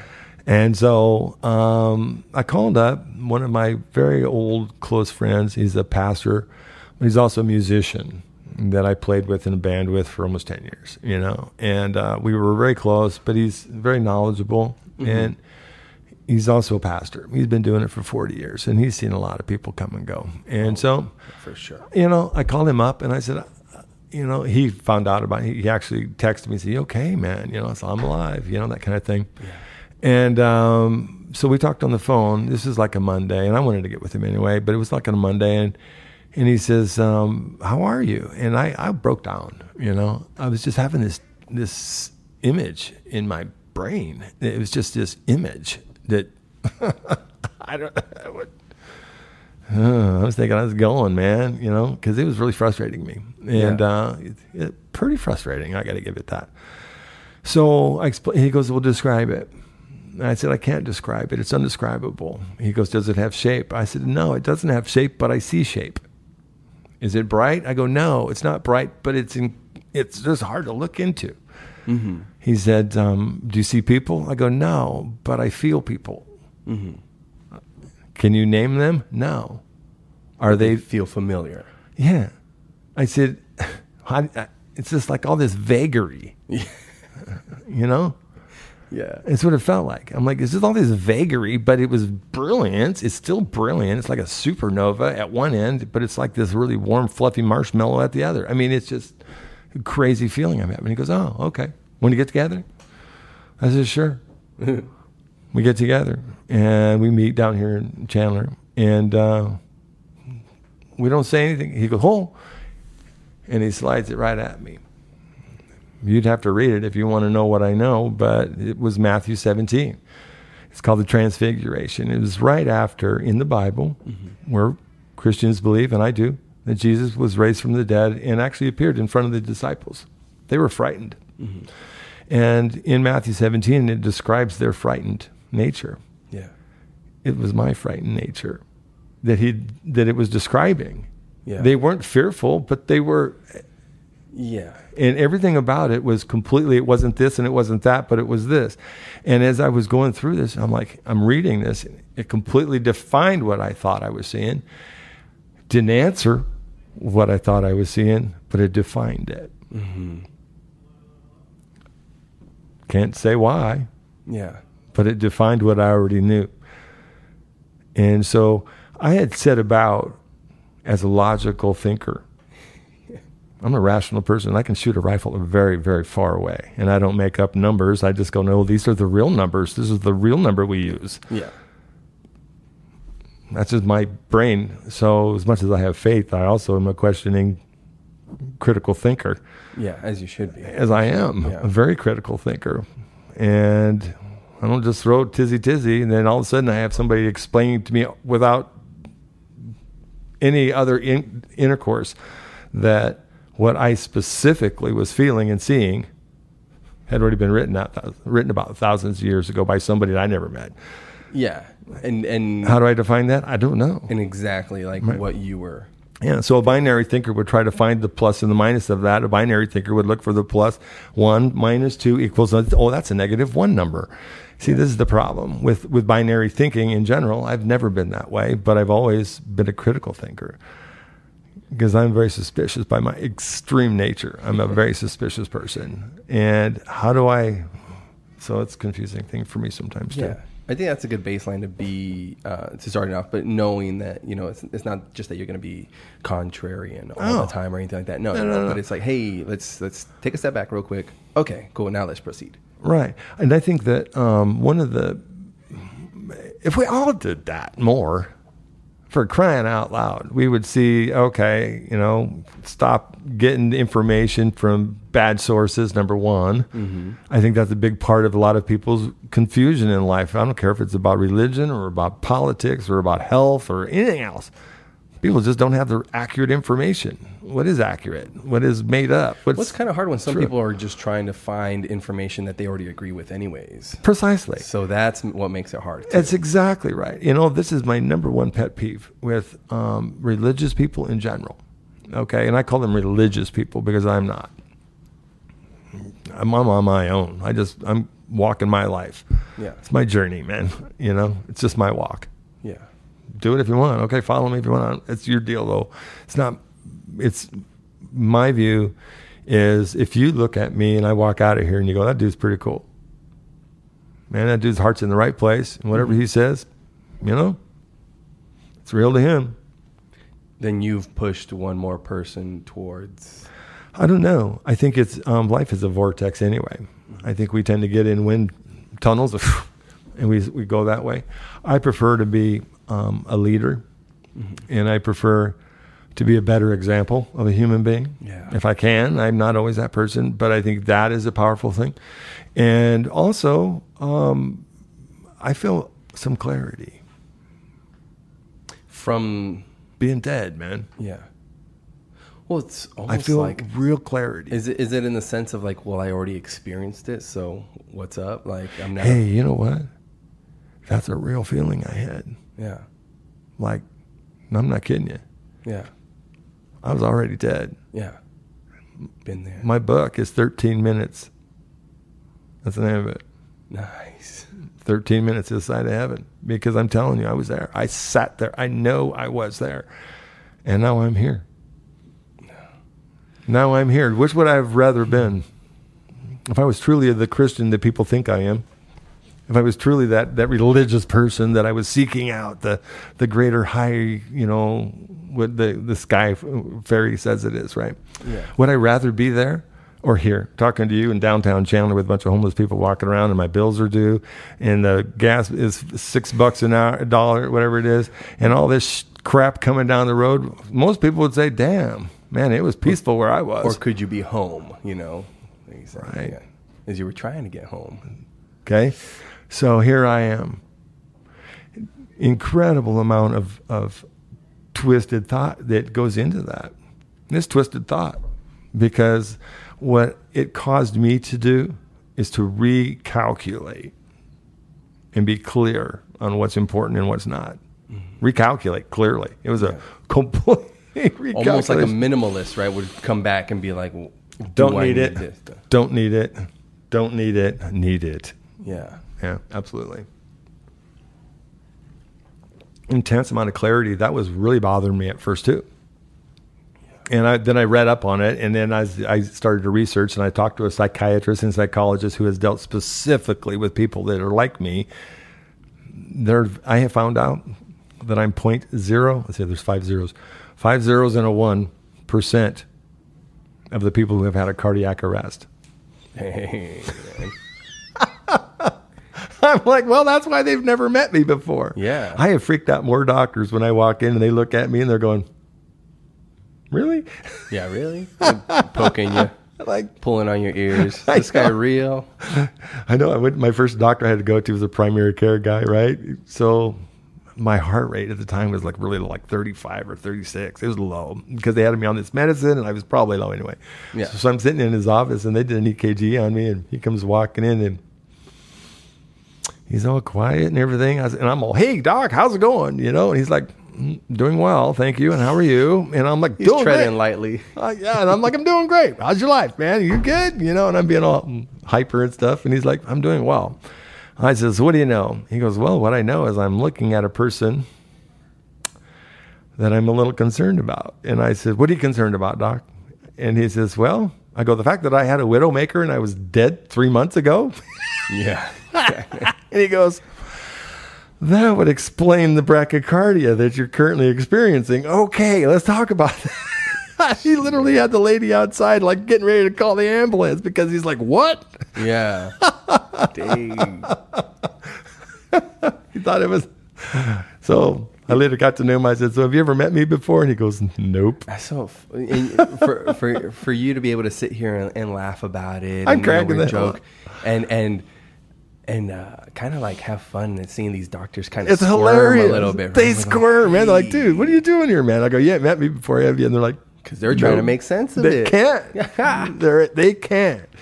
So I'm like, okay, do your best. Yeah. And I'm okay with you doing your best. Try to make sense of what I got in my brain. And if you can't, that's okay. Yeah. But I'm telling you, man, it's in my head and it is there to stay. I think it's just the craziest feeling. What's the um, what's your timeline on the book that you're hoping for? I mean, Well, I've been advised. Um, first off, the man I spoke with, he was worried about me. You know, he was worried about me. Um, one of the crazy feeling, I, I, I shared it with you, and I, I'm well past it, obviously. But in one of the initial things that happened, one of the, he said, "Wait, because what I'm experiencing is very real, but not too many people can share it." Because I'm here to share it. gotcha. Yes, yes, okay, I mean that that's one of the the specialties, the specialness, I guess if you call it, of this book that I want to write. You know, I don't want to write about Kevin Mohat. I really don't. I'm boring. You know, um, Come on. I, I, I could pontificate about myself all day long, and I'd be the only guy to read it. So okay, I'm not going to spend my time writing what I already know. But what I would like to do is I would like to, um, and it's in its initial glow, I guess. But I've, I'm I've, I'm a writer, so I've written and I've been published and things like that. So um, what I want to do is I want to somehow or another encompass what you've never experienced Yeah. Exactly. and what your curiosity is about my experience and and then the discourse that we're having about it Yeah. because you may or may not have faith in in what I believe and therefore I act on it meaning it's my verb right? so that's my belief system. It is my verb that I live by in my world and it isn't about uh, anything but just trying to be a better person to you or to that person and I fail all the time. But to me there is a bigger calling here um, because I've experienced something that is so unique that has given me such a clarity on priority, Yeah. who's important, who ain't important, what they look like when they're not important. Mm. Gotcha. You know, what a person looks like, how they are. And you can just see it because, you know, I'm coming from a point of view that, um, you know, I had to really, my wife and I had the conversation of, honey, instead of us having a little tiss or a little maybe a disagreement, or at the time it was a fairly flamed argument because my emotions were just all over the board Yeah. all over the board. And, you know, but it, what calmed me down and hopefully brings everybody back is that, you know, we could have been preparing my funeral too. Yeah. And my worry for her is what would you have done? We weren't ready for me to be gone yet. You know, Because you we weren't ready. you've had a significant amount of time, um, maybe preparing for the other way around. Right. But nobody prepared anybody for sudden death in, on Higley and, and Warner Road.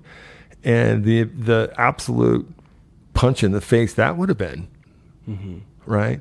So that priority of empathy to really recognize, geez, take it easy on her, you know, she's going through it herself. Yeah. meaning she's trying she's my wife is amazing amazing woman. She's fought breast cancer. She's just an amazing person mm-hmm. on this she's my rock you know? But at the same time i had to say i'd have left her completely alone. She'd be alone and sad and all that. So that clarity Did you comes- have like a sense of like maybe invincibility as you you you know here you are Yes, I do. 60 playing hockey with Oh, oh. guys half your age um you before you're the man- before my widowmaker yeah did Hmm. you have a sense of like you don't have to worry man i'm good i i, I train special forces i'm very healthy i'm I've never really felt that confident about my health. Um, yes, I'm very. She and I are very, very involved in our diet, and Um, you might have seen some of the things I cook, but I just we're very focused on good, healthy eating. We have this two thirds rule that we have. It's a great rule. If you're trying to lose weight, it's perfect. Well, share it. What is it? Um, we do a two thirds rule. Okay. Um, and there's other things that we watch. Like I don't do sugar anymore. At least if, if I do, it's my addiction. Yeah, yeah. And um, salt, we don't do any salt at all. Gotcha. We don't add any salt because that's very bad for your car- coronary um, health. But anyway, two thirds for us is we do a third of any kind of protein we want. I don't care what it is, whether it's a hamburger, I don't know if it's juicy, whatever. Just a third of any protein, Mm-hmm. and then two thirds of anything green or colored. Gotcha. It has to have color in it. Yeah. Uh, orange, red. Yeah, some- nothing white. Yeah. White or tan or yeah. Okay, so that protein with the vegetables, and it's amazing how we've just our palate has changed. It used to be I was heavy into pasta, heavy into real spicy Well, food. also, the, the, the salt allows um, the food to be like a little bit more not not satiate not satiating, but it, it um, your body wants more of it. One of the things I learned about salt is that it triggers your saliva glands. You want more. Yeah, saliva glands are activated, so it wants it. That's what happens when you are. Like, your body says, "Hey, I'm about to eat." Yeah. So you, your mind tells you to start salivating because here comes the good stuff. You know, you throw a French fry in there, man, it's like happy. You Mm-hmm. Oh, know, God, So, yes. so I've been real conscious of that. I, you know, I quit drinking, and um, I, I quit cold turkey uh, drinking. I, Yeah, we talked about that. yeah, absolutely cold turkey. Um, I was putting thirty beers away a day. Yeah, a day. You know, I had such a hard time after my retirement. Um, I was just suffering with PTSD in the worst way. And um, it was a battle I just never really could feel victorious against. Um, was that from your time down in the Americas? No, um, really, what happened to me was here local. Um, I trained at the Chandler Police Department as a um, defensive tactics instructor down there for quite a long time. Yeah. And um, as a member of the community, I offered my services and they accepted. Gotcha. I had special skills, and they realized it eventually. And I, I'm like, guys, uh, they started off coming to me, and then they realized, dang, man, let's just get this guy on board. So, Yeah. you know, they they welcomed me into the department, and that's how I trained them. I ended up with um, MCSO, DPS. I worked for the Joint Counter Narcotics Task Force for quite a long time, and yeah, you you once you go that direction, and it got ugly. You know, quite frankly, when Yeah.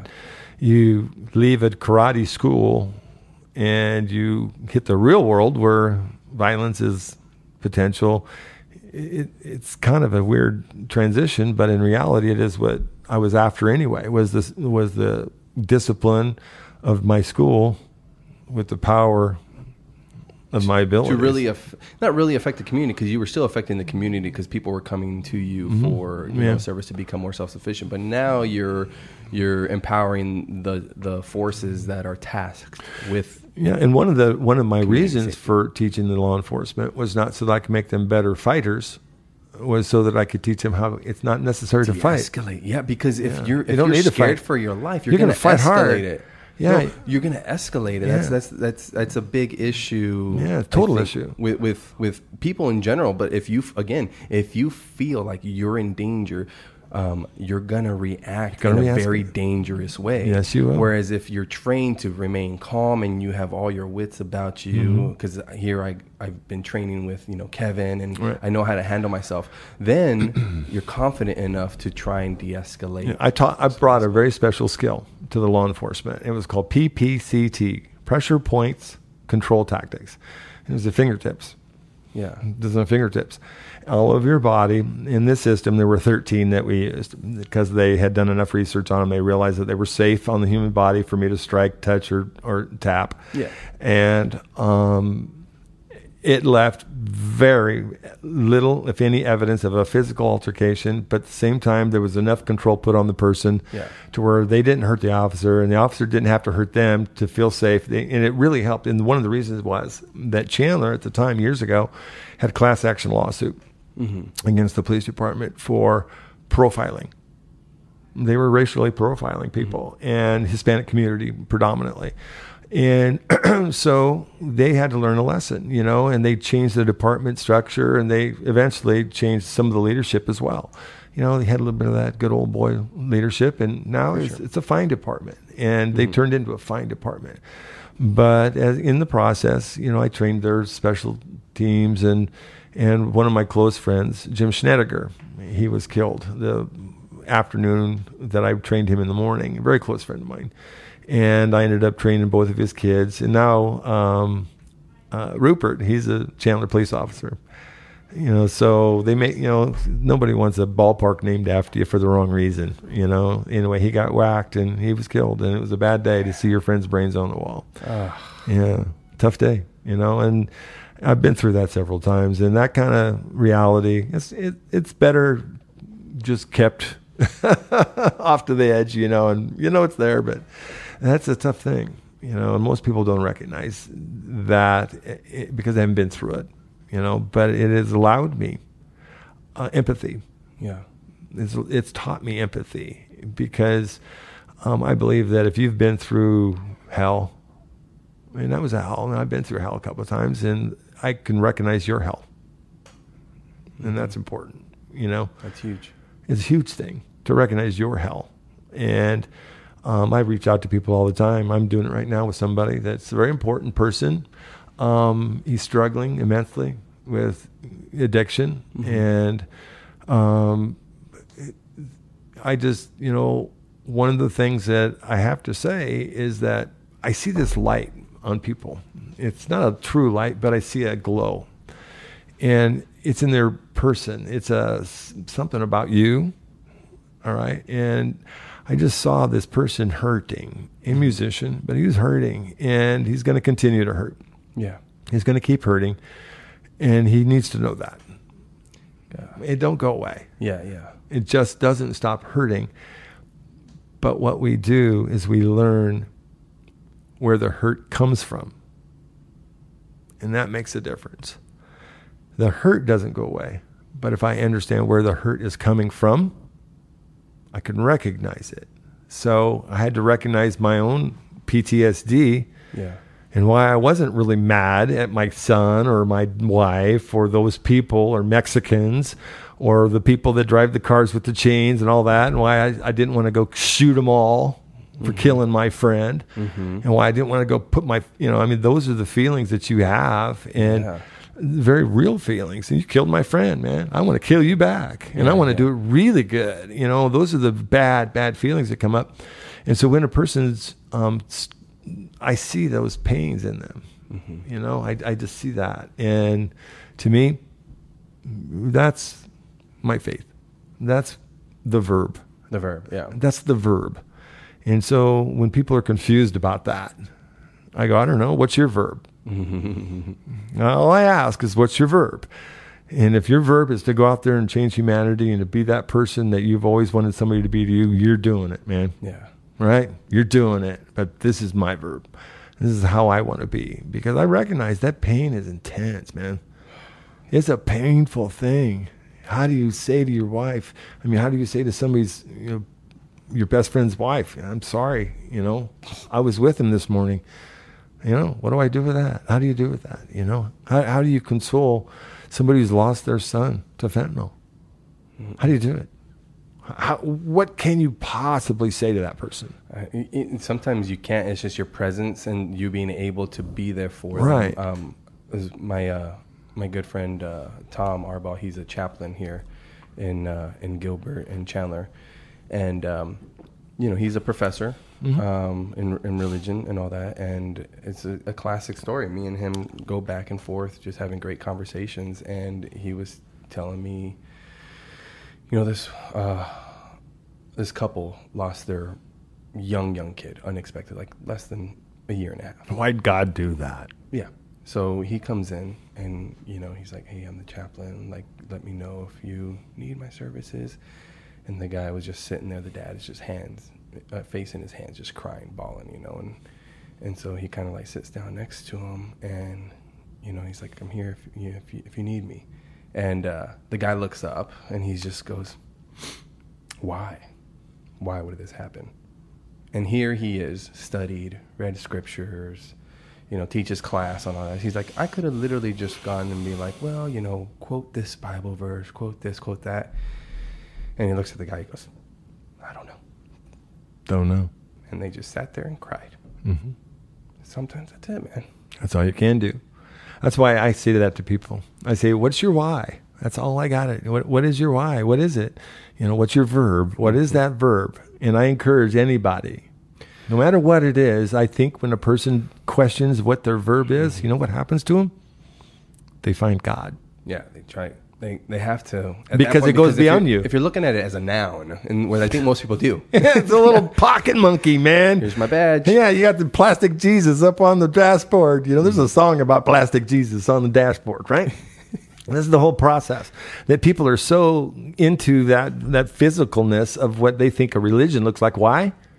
Because we can only do things binary. Yeah, We can only put Jesus had to have been a blonde guy with blue eyes, and he had to be wearing white all the time. Mm. Do you think that's the case?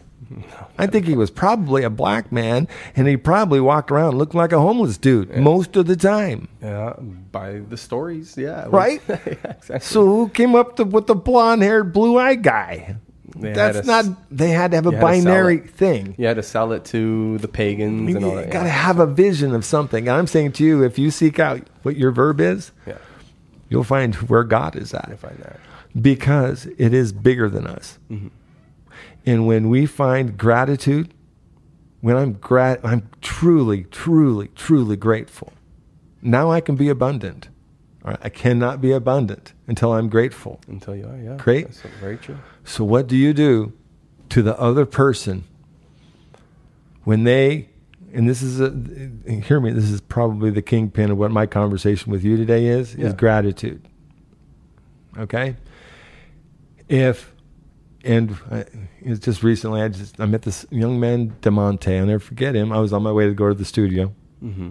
and here I got three thousand dollars worth of equipment in my car. I got a car. I got me, and all the things I'm going to do today are very, very cool and wonderful. Yeah, Right? and it's going to bring you joy. It's going to bring me a ton of joy, and I'm also excited because I I see myself able to do it again. And here, just a while ago, I was worried I wasn't going to be able to play anymore. All that kind of stuff. Yeah. Right. So I'm I'm in joyous mode.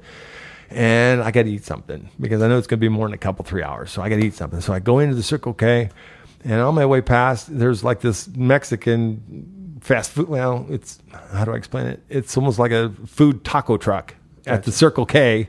It's right next door. It's on Higley Road. Yeah, Higley in like baseline there. Anyway, Okay. here's Demonte. He's 17, black young boy, black youth, and he looked like he just had a hell of a night. Mm-hmm. A hell of a night. And I don't know what happened to Demonte, but it didn't look so good. And he was sitting right next to this taco shack, hoping that somebody was going to give him a taco. I'm sure of it. All right. I was, see, I, again, it's this light thing. I just, all of a sudden, I was like, wow, that, it, it wasn't like he had a light on him, but it was like instantly I just drew to him. Boom. Like as if he had a spotlight on him. Yeah, that's what I'm talking about. It's it's my verb. You know, I'm looking for it. It just shows up. If you're looking for it, it will show up. I assure you. If you look to be somebody's miracle today, today, you will be somebody's miracle today. Yeah. And then what happens is they are grateful. And then when they're grateful, you know what happens to them? They got to pay it forward. they can feel happy and they can feel joy and they can feel growth. They feel important. When they feel gratitude, they feel like somebody cared. Yeah. They felt like somebody cared. I couldn't help him to where he needed to be. So I, I walked in, I, I walked out and I said, I said, I don't know your name. And he says, I'm, I'm Demonte. See, I remember their name. Mm-hmm. I just remember their names. Okay. I said, Demonte, I said, I don't have much to give you, but I bought the two f- for $5 ham cheese sandwiches and I gave him all the cash in my wallet. And I said, I want you to eat today. And I said, This isn't a lot of money, but I know you're not going to go buy any beer or anything like that. I said, What's the matter? What's going on in your life? I won't tell me. I want to know. And he says, My dad just kicked me out and I got to go.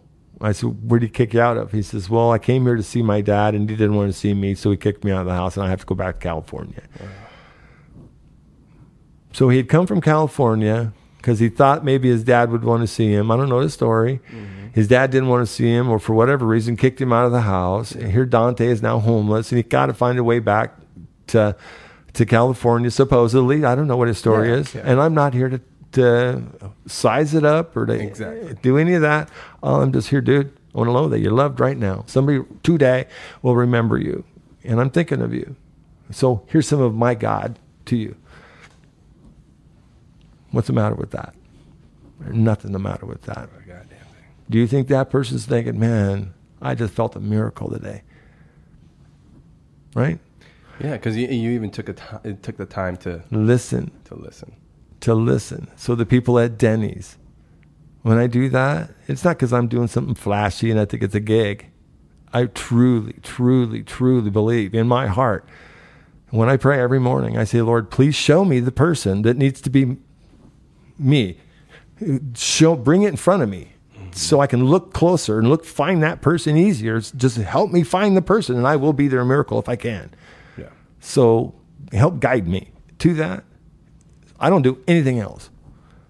I don't do anything else. I don't go to the ATM or none of that. Cra- I don't do anything. I just say, please put it in front of me. And every day I find it. Right? Every day I find it. And never see him again. I never see those people ever again. They're just out of my life. But at one point, was it an impression? It was an impactful moment. Was or was it an impact? Yeah. You see? So the Denny's thing. I hand somebody fifteen hundred dollars. I say you're you've been blessed, is what I tell them. Yeah. You've been blessed. This is the predetermined miracle happening here, folks. Mm-hmm. Predetermined. They don't know that. Yeah. Exactly. So out of nowhere. Was it coincidental? They happened to show up that day? Don't know. But I'll guarantee you they had a need and they had something that was specific that I answered their prayer for. Mm-hmm. Not that I want to have good grace with God or anything else Yeah. of brownie points, but the fact of the matter is, I asked that morning, please show me the person that wants a miracle today, that needs it today. Yeah. This is a person I said impact. I can hand them an extra 50 bucks. Okay, great. I go buy a toy for Christmas. But if I hand them $1,500, they just made rent. Exactly. They just bought their, they just paid car payment. They just bought baby formula or their diabetes medicine or whatever. Whatever. Yeah. That's impact. That's big. So, you know, I have my feelings about the other people out there that won't open up their big, glorious church to people during the flood. Those oh, people, Oh. I'm going to tell you something. Yeah. They weren't in my little orb.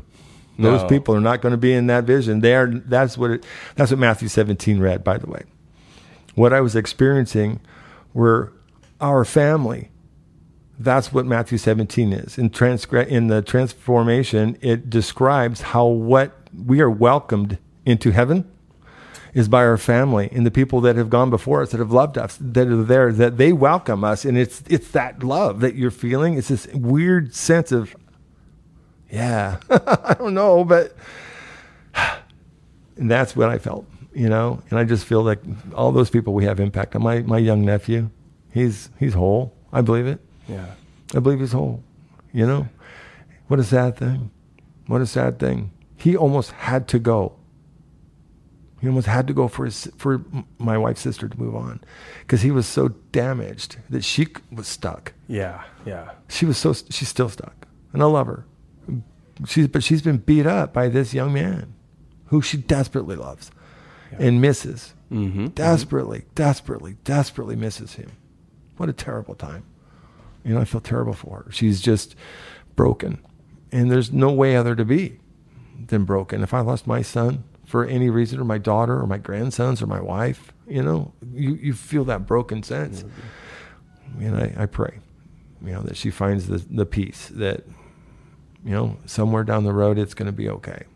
Be. It's a tough time, it really is. So I just look for that. You know, that's kind of my personality. You know, now the days of, God, I hurt a lot of people. Man, I hurt a lot of people. Yeah. Physically, probably emotionally as well.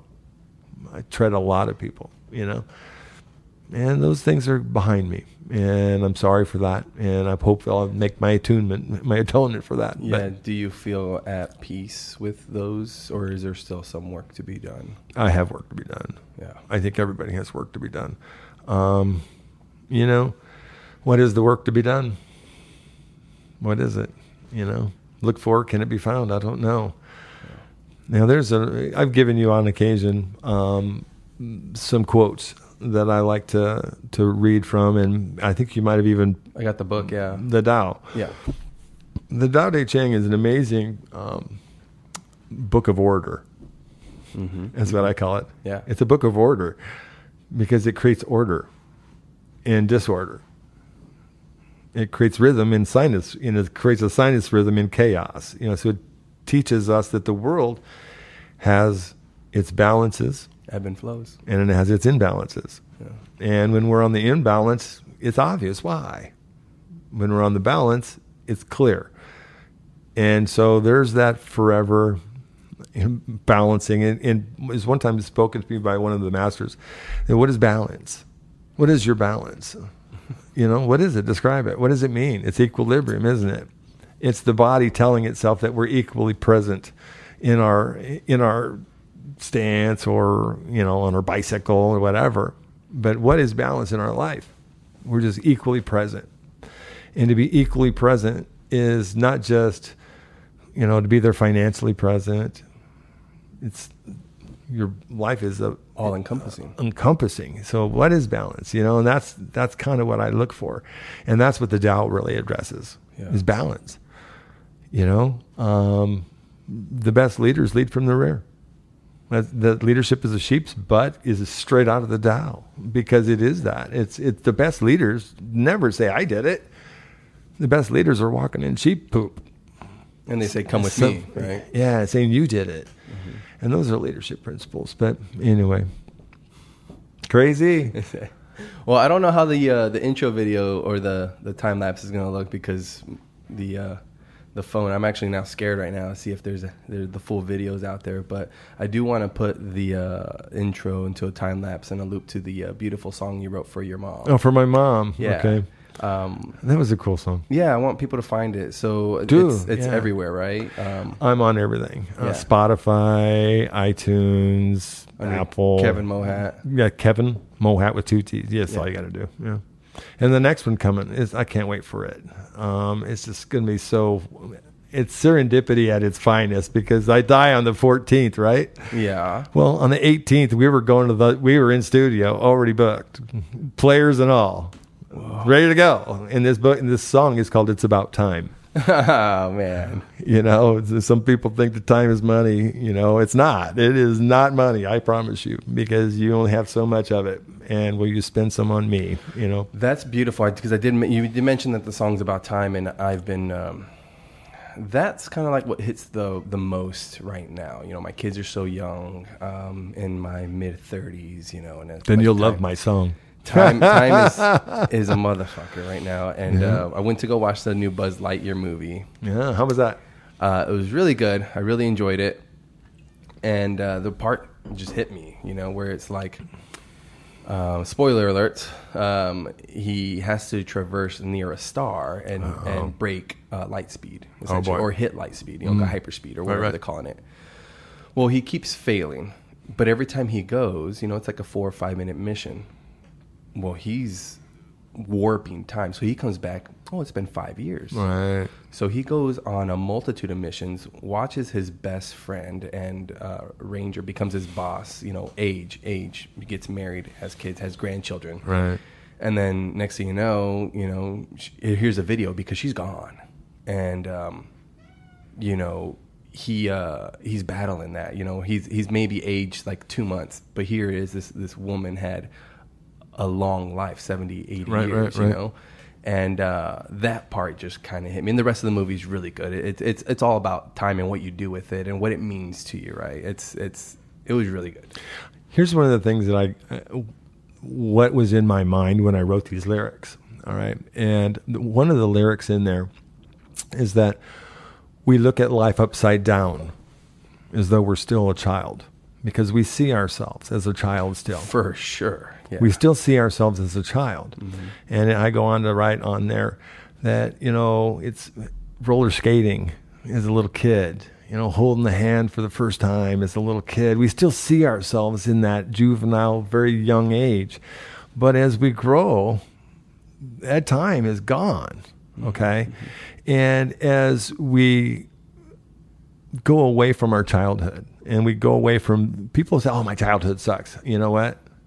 Everybody with a bad childhood can find something about their childhood that didn't suck. yeah.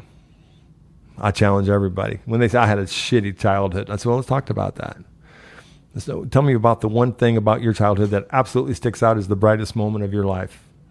My grandma. Oh, then you had a great childhood. You knew your grandmother. Wonderful. Tell me about your grandma. And then I'll sit and I'll ask them And, about and their you watch them light up. They'll light up like a Christmas tree. Mm-hmm. So, oh, so you had a wonderful childhood. You just had bad things that sprinkled about it. Well, yeah, yeah. Okay. Here we are. Right? So I look at this time and what the, the ironic the ironic part of this song is that the last verse is you reach in your pocket looking for money. Did you find any more time there? Mm-hmm. You're all out of change and the time is gone. Didn't have any to spare. And the, the wasting of time, the wasting of energy on just things that just don't register. Yeah. the fact that you're spending any time on it at all Yes. is an indication that you need to get right because it, that in itself is some, one of the clearest things that I've pulled out of this whole experience of mine is time. I assure you, 13 minutes of time.